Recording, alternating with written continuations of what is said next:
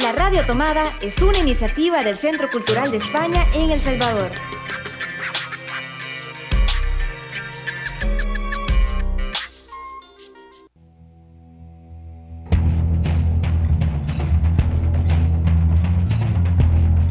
Ayer te vi en Babilonia. Un programa de libros y discos.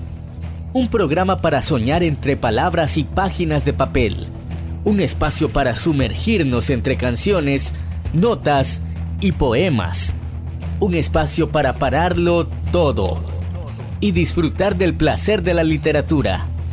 Ayer te vi en Babilonia. Buenos días, buenas tardes, buenas noches. Estamos iniciando mes, el penúltimo del año el número 66 en un programa dedicado a los libros que hemos estado leyendo en este último tiempo. Literatura es el arte de la expresión verbal, entendiéndose como verbal aquello que se refiere a la palabra o que, o que se sirve de ella. Ayer te vi en Babilonia es el programa de libros y discos del Centro Cultural de España y la Radio Tomada y lo hacemos junto a Marvin, Cristina Algarra, Eloísa Baello y ese día estaré conduciendo el programa su servidora Alicia Salguero. Marvin, buenas tardes, buenos días, buenas noches. Buenos días, buenas tardes, buenas noches. Qué gusto compartir con vos como cada semana este programa que nos da un respiro de todo lo que sucede alrededor del mundo. Nos da un respiro no solamente a la mente, sino que también al alma, porque la literatura es eso. Libera la mente, libera el alma y nos da eh, la certeza de que hay otros mundos, otros universos y otros lugares que visitar sin salir de donde estemos. Así es, Marvin. Hoy tenemos un programa con textos leídos por nuestros usuarios. ¿Y qué crees? El retorno de nuestra directora Eloísa Baello Marco, que también nos va a compartir eh, de los fragmentos del o los últimos libros que han estado leyendo. Y vamos a nuestra primera lectura con nuestra directora Eloísa, desde España. Hola, saludos a todos los radio oyentes de Ayer te vi en Babilonia.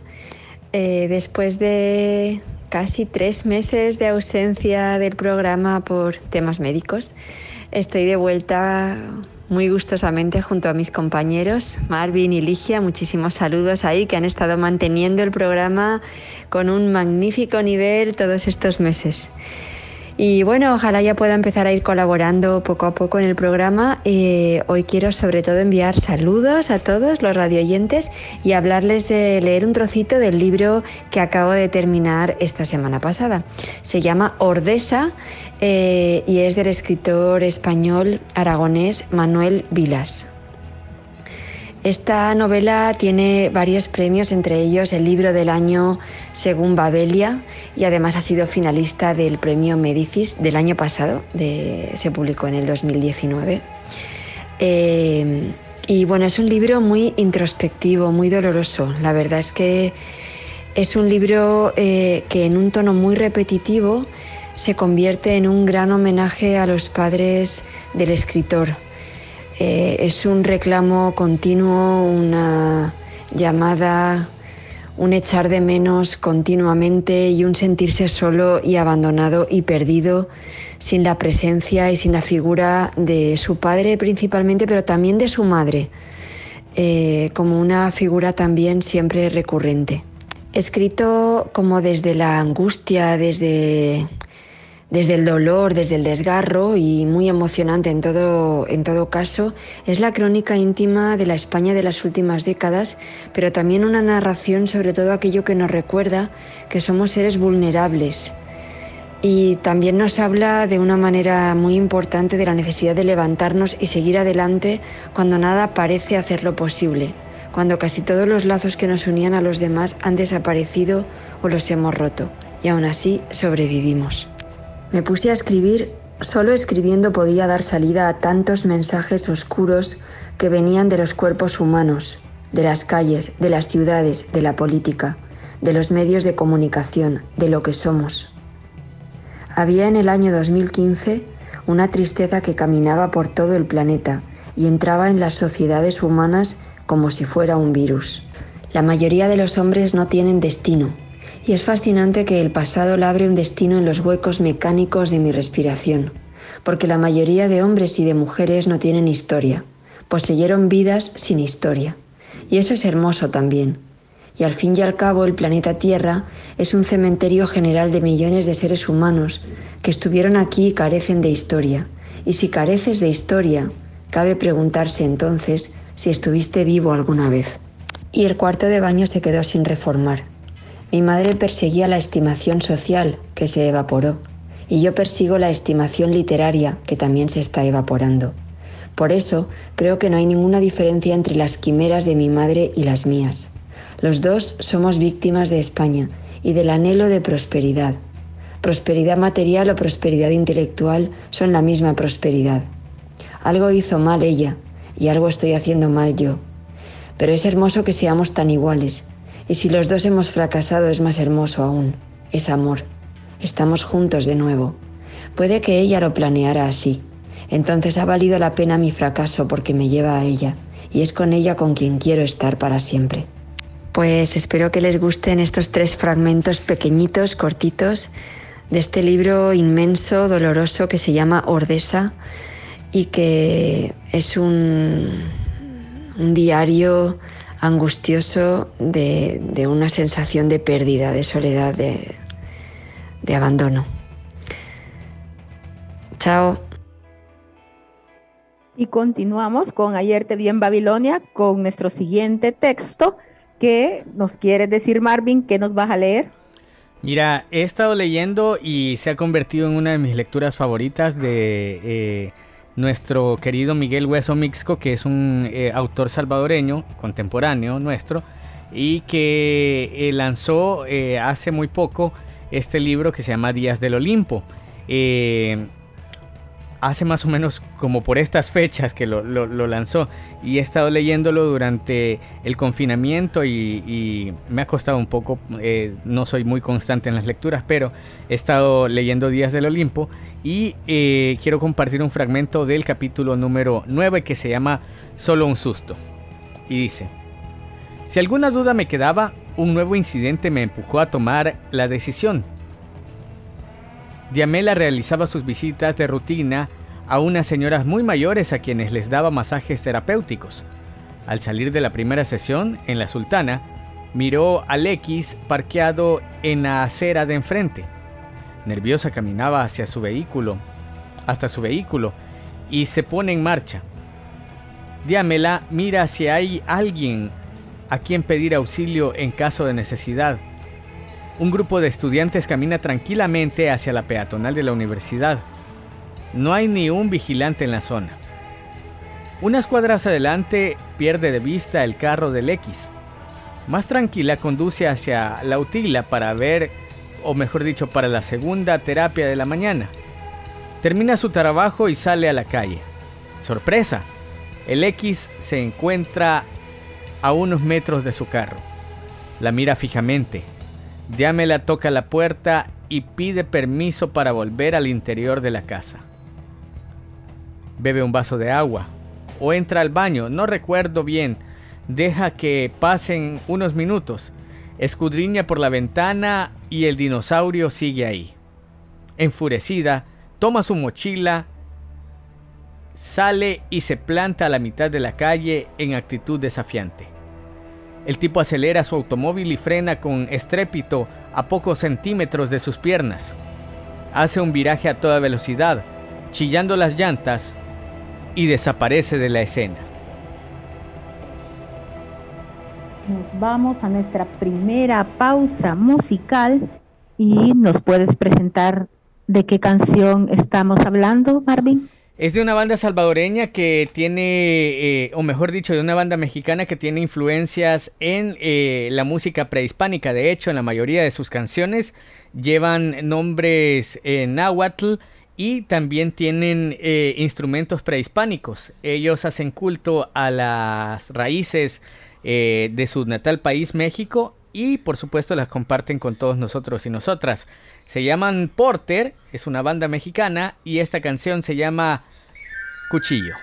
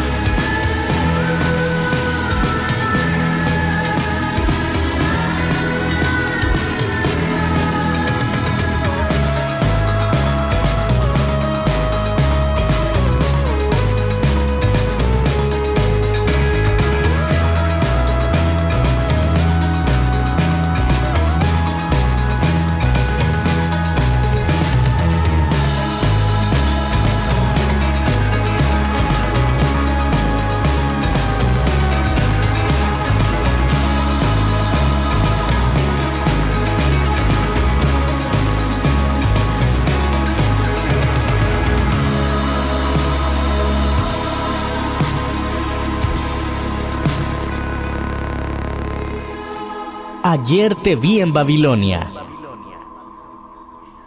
Y después de esta pausa musical, volvemos con nuestras lecturas y con nuestro programa Ayer te vi en Babilonia con una colaboradora del Centro Cultural Sara Bolón. Mi nombre es Sara María Boulogne. El último libro que leí se llama Ni arte ni educación del grupo de educación de Matadero Madrid y voy a leer un párrafo.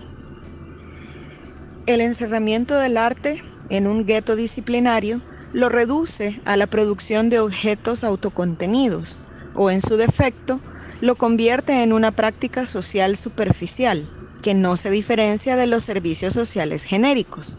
Ignora el hecho de que el arte es una forma de pensar, de adquirir y expandir el conocimiento y que su utilidad mayor no es la de colocar piezas en un museo, sino la de ayudar a usar la imaginación.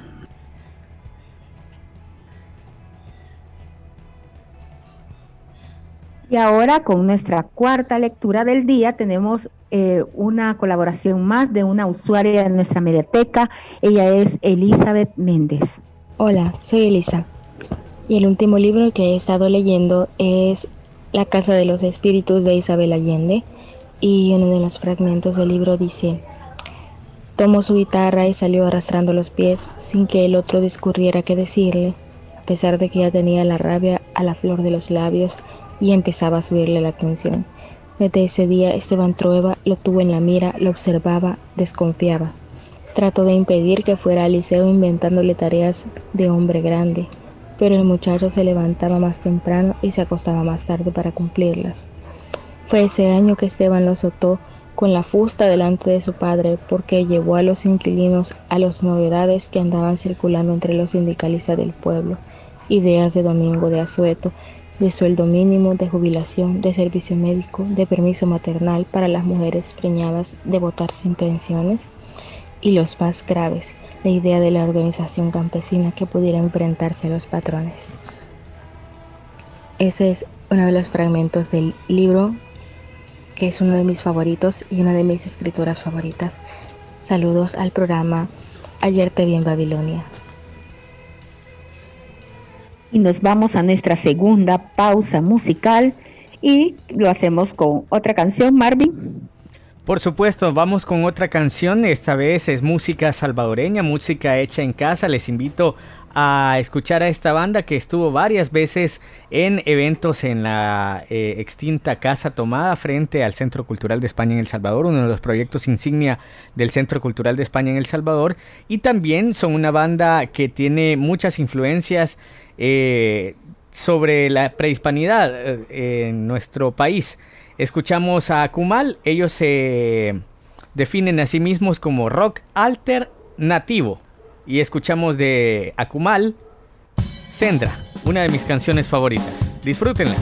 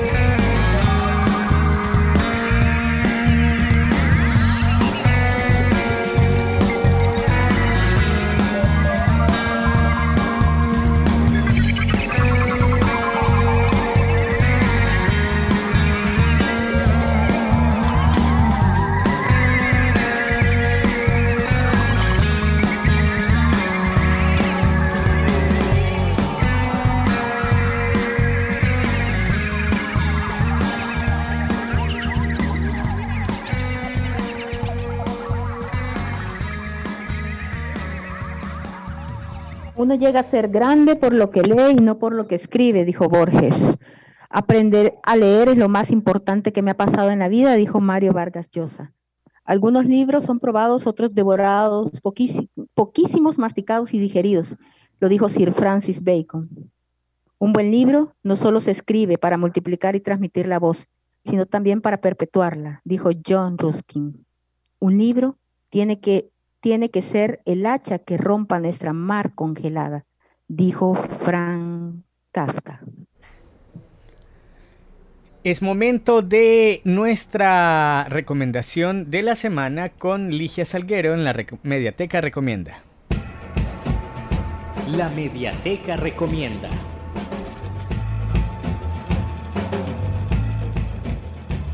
En la Mediateca Recomienda de esta semana traigo un libro sobre el tema que vamos a estar eh, desarrollando en el Centro Cultural de España en, durante el mes de noviembre, Memoria Histórica y este es el libro Memoria Histórica y Comunicación, una edición de la Universidad de Sevilla. En las últimas décadas se ha producido un boom de la memoria y se han llevado a cabo numerosas investigaciones sobre el tema. Sin embargo, dentro de estas líneas de investigación no se ha dado la suficiente importancia a la relación entre la memoria histórica y la comunicación. Este trabajo se centra principalmente en dicha relación y en el papel que juega la comunicación en la transmisión de diversos discursos dominantes y una revisión crítica de la bibliografía de referencia, aplicándola a dos casos prácticos concretos, en España y Serbia. En ambos supuestos nos concentraremos en la, etapa más reciente, es como se recuerda esta en la actualidad y en las implicaciones políticas que se derivan de ello.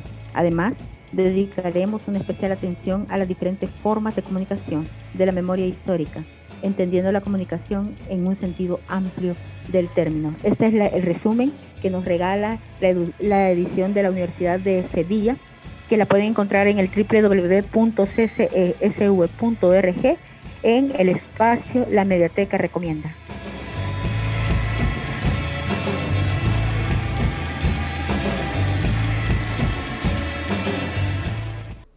Y seguimos en Ayer te vi en Babilonia y escuchamos a Ligia Salguero con su recomendación, eh, o mejor dicho, con la lectura eh, que nos recomienda para que sigamos eh, pendiente de la literatura desde casa. Así es, Marvin. El libro que estoy leyendo ahorita es uno de Lucy Montgomery, es Ría de la Iglesia. el, capítulo se llama Apuntes de Glynn y otros asuntos.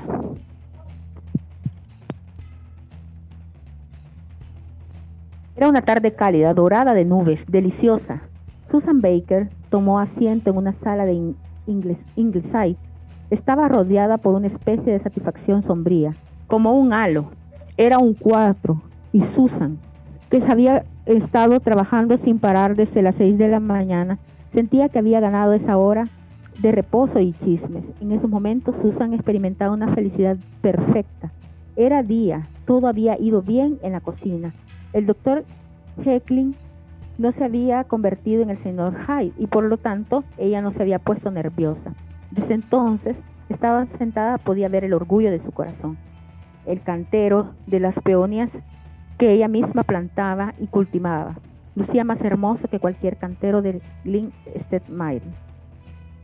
Con peonias de todos los colores, rojas, rosadas, blancas, con copos de nieve, Susan se había puesto una blusa nueva de seda negra, tan elaborada como cualquiera de las prendas que usaba la señora Elliot, y un delantal blanco almidonado, adornado con un complicado borde de encaje al crochet, de tres centímetros de ancho y una aplicación haciendo juego, así que sentía la tranquilidad de una mujer bien vestida. Abrió el ejemplar de Daily Enterprise y se dispuso a leer los apuntes de Glynn, que como acababa de informarle la señorita Cornelia, ocupaban media columna del periódico y mencionaban a casi todos los habitantes de Ingleside. Había un gran titular negro en la primera plana, algo acerca de un tal archiduque Fernando que había sido asesinado en un sitio con el extraño nombre de Sarajevo. Pero Susan no perdió el tiempo con material de poco interés como ese, buscaba algo realmente vital.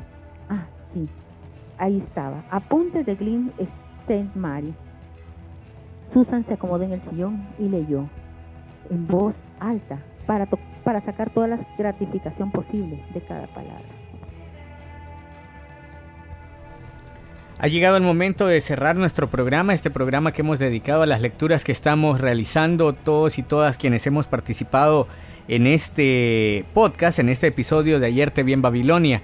Y quiero agradecer a quienes se tomaron la molestia de enviar sus audios, nuestra querida Eloísa Baello Marco, también nuestra querida Sara Boloña, ella es pedagoga y también es, es artista, es ceramista, muy bonito lo que hace Sara.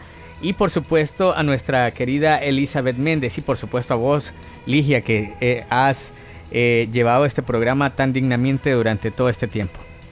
Muchísimas gracias Marvin también a ti por acompañarnos siempre en esta aventura eh, de libros y de música. Así que nos vamos a despedir con la última canción. ¿Cuál es Marvin?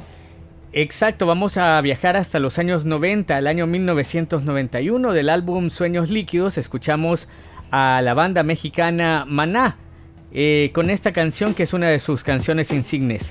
Esto se llama En el Muelle de San Blas. Y con esta nos despedimos de este episodio de Ayer te vi en Babilonia, un episodio eh, para disfrutar de buena música y por supuesto de buenas lecturas. Nos escuchamos hasta la próxima.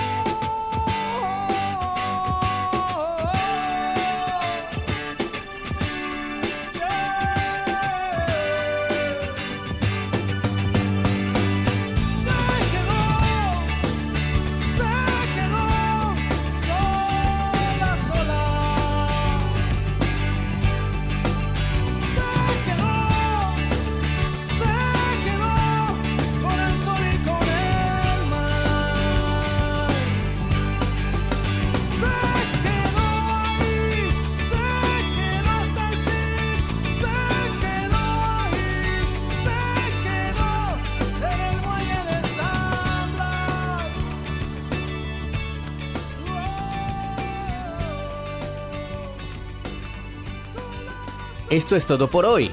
Puedes descargarte un nuevo podcast de Ayer te vi en Babilonia cada domingo en La Radio Tomada.